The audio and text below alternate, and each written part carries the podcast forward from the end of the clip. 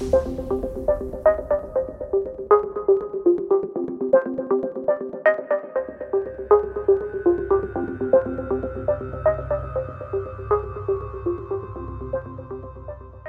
to another episode of the EU Roundup. I'm Theodore, and this is the place where you get the rundown of last week's most important developments regarding the EU. In this week's episode, we'll focus on recent developments in the Brexit negotiations. The European Council reached an agreement on common guidelines regarding the coronavirus pandemic. We'll also have a quick round of notable news from last week, but first, let's take a look at the approval of the EU budget and why the European Parliament still hasn't given its accord. I'm not happy about the deal.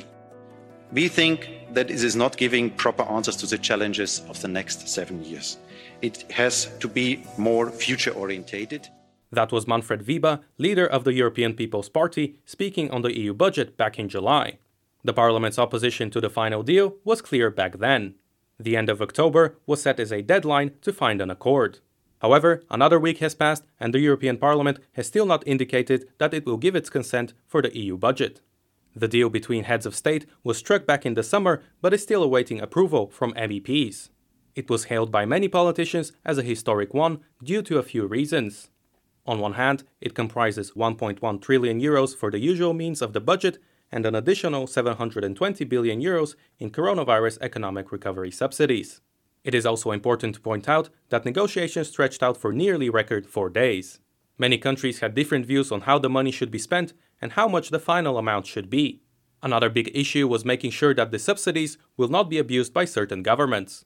In the end, an accord was found. However, the major issues have reappeared in the arguments put forward by the European Parliament. MEPs have a certain set of changes which they demand and seem set on sticking to their guns. They have asked for an increase in the budget, notably for the programs Horizon and Erasmus. Horizon covers research funding and is regarded as an important feature while the Erasmus program offers students the possibility to study abroad in Europe. Both of those are pillars of the European integration project and have strengthened the European identity. That is why they have a good reputation and are thought of highly by members of parliament. Another issue which they have put forward is the rule of law. This principle basically refers to the authority of law in a society and whether or not it is being respected. In the context of EU politics, the rule of law is a key word in recent times. Right wing governments in countries like Poland and Hungary have passed questionable reforms. Those have been deemed undemocratic by some European officials.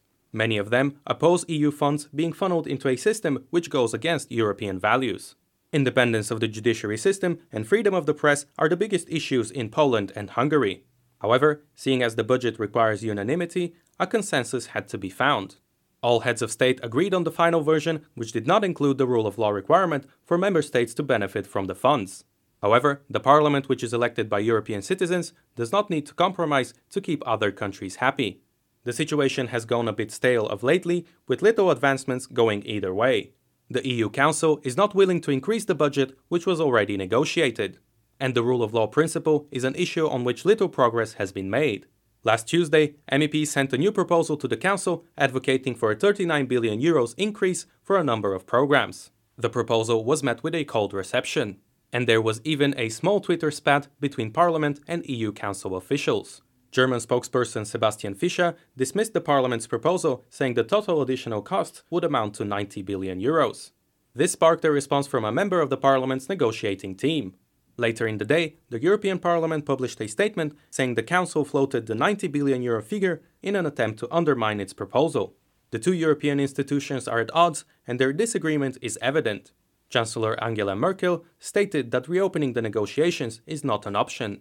Therefore, discussing an increase in the budget and demanding more from member states is unlikely. The European Parliament is looking into money from the COVID economic recovery package to be redistributed to the Horizon program.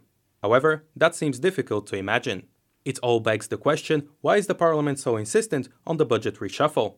The Erasmus program is sure to be less attractive during the times of a pandemic. While research funding is important, but certainly not a priority. The rule of law issue, however, seems to be receiving less attention, although how and if the money are going to be spent correctly can have a bigger impact. But this will be a tough hurdle to overcome especially as Poland's ruling party's leader, Jaroslaw Kaczynski, recently reaffirmed his position. He stated he was not going to back down on the rule of law issues and is willing to block the entry of the budget into force. Some believe that disputes about money will only weaken the European Union. There is already a monetary divide between the rather frugal member states and those willing to spend more. And there is also a political divide between countries where democratic values are at odds with those of core EU member states. In the face of this pandemic, there is a need for a more unified Europe. Much still remains to be done, however. There will surely be more developments on the European Parliament's approval of the budget in the following weeks. We'll keep you informed on that.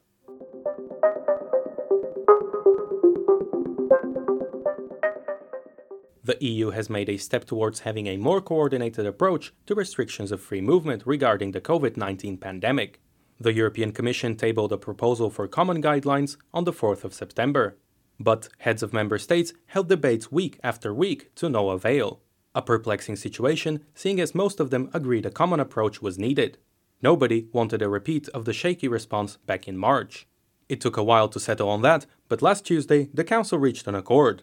In regards to the new coordinated approach, EU countries will be encouraged to work together. Member states should provide weekly information to the European Centre for Disease Prevention and Control. The European body will monitor newly notified cases, numbers of tests, and percentage of positive cases. Based on those, a weekly map will be published showing the rates of infection in different regions. The Council recommendation is not a legally binding instrument. The authorities of member states remain responsible for implementing the content of the recommendation. Over in Germany, Chancellor Angela Merkel expressed her concern after meeting with national state premiers. She said, We cannot afford a second wave like the one we had in the spring with such consequences.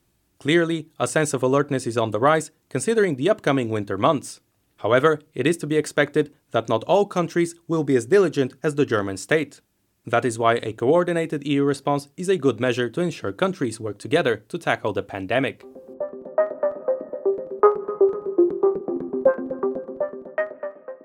But for whatever reason, it's clear from the summit that after 45 years of membership, they are not willing, unless there's some fundamental change of approach, to offer this country the same terms as Canada.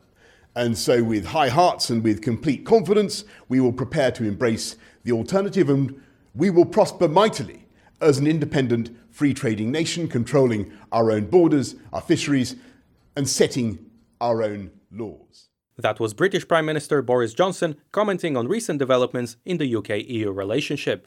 A crucial EU leaders summit last Thursday did not result in a breakthrough in the Brexit negotiations. Pressure was put on Johnson to either extend the deadline or commit to his statement that he would end the talks if no deal was reached by the 15th of October. Negotiators on both sides failed to reach a deal on their post Brexit trade and political relations. European leaders were supposed to give their blessing after the meeting last Thursday. Instead, EU's chief negotiator Michel Barnier gave an update on the discussion's progress. He stated there are a few topics on which the gap is too wide at present. The chief negotiator named the level playing field, the question of governance, as well as fisheries. In his words, there is still a lot of work to focus on. Nevertheless, Mr. Barnier also indicated he is willing to travel to the UK this Monday to continue the talks. On behalf of Boris Johnson, his spokesperson reacted to the EU's position. He stated Michel Barnier should only come to London if he's prepared to discuss all of the issues without the UK being required to make all the moves. By that, we hear that Downing Street needs the EU to be willing to step back on some issues. On the other hand, EU negotiators have shown they will not budge, especially on the question of the level playing field. In a press conference following the European Council meeting, Michel Barnier had this to say regarding the negotiations with the UK. Our positions have been crystal clear from the day one of this negotiation. If you want access to our market of 400 and 50 million people, there must be a level playing field. There must be free and fair competition. As you can hear, the EU is set to maintain a firm position in the negotiations. It seems as though the discussions will continue over the initially set deadline. The UK has refrained from declaring that talks would be cut off. Therefore, Michel Barnier is expected in London this week. An end to the discussions, however, is becoming more and more possible. Both sides have started making preparations for such an eventuality. EU leaders have already asked the Commission to consider contingency measures in case of no deal. On the other side, Boris Johnson said in an interview for the BBC that they were prepared for no deal come January 2021. Meanwhile, support for Scottish independence is at the highest level ever recorded. According to a new Ipsos Mori poll, 58% of people who have made their minds up would vote yes, with 42% saying they would vote no. Ipsos Mori is a market research company based in the UK. They have also indicated that the trend for Scottish independence has been strong since the month of March. In 2014, a Scottish referendum was held on the issue. Back then, they rejected independence with 55% to 45%. But now, the trend seems to be turning. Many Scots are sure to be disappointed with the way the Brexit negotiations have went down. We'll be looking at the next few weeks to see how these talks develop, and we'll be keeping you informed as well.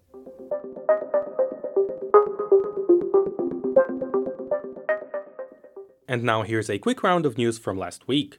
Armenia and Azerbaijan announced a new ceasefire last weekend. The initial truce was broken, according to Azerbaijan's government, who claimed an attack has been carried out on its territory. Meanwhile, a second wave of the coronavirus is spreading across Europe. Lockdowns and other restrictive measures have been brought back in the worst affected regions.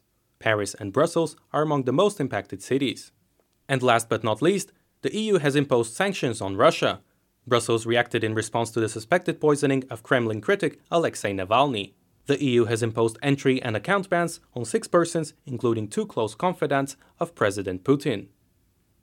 That was all for today's podcast. Thank you very much for listening. We'll be back with another episode as always on Tuesday at 9:30.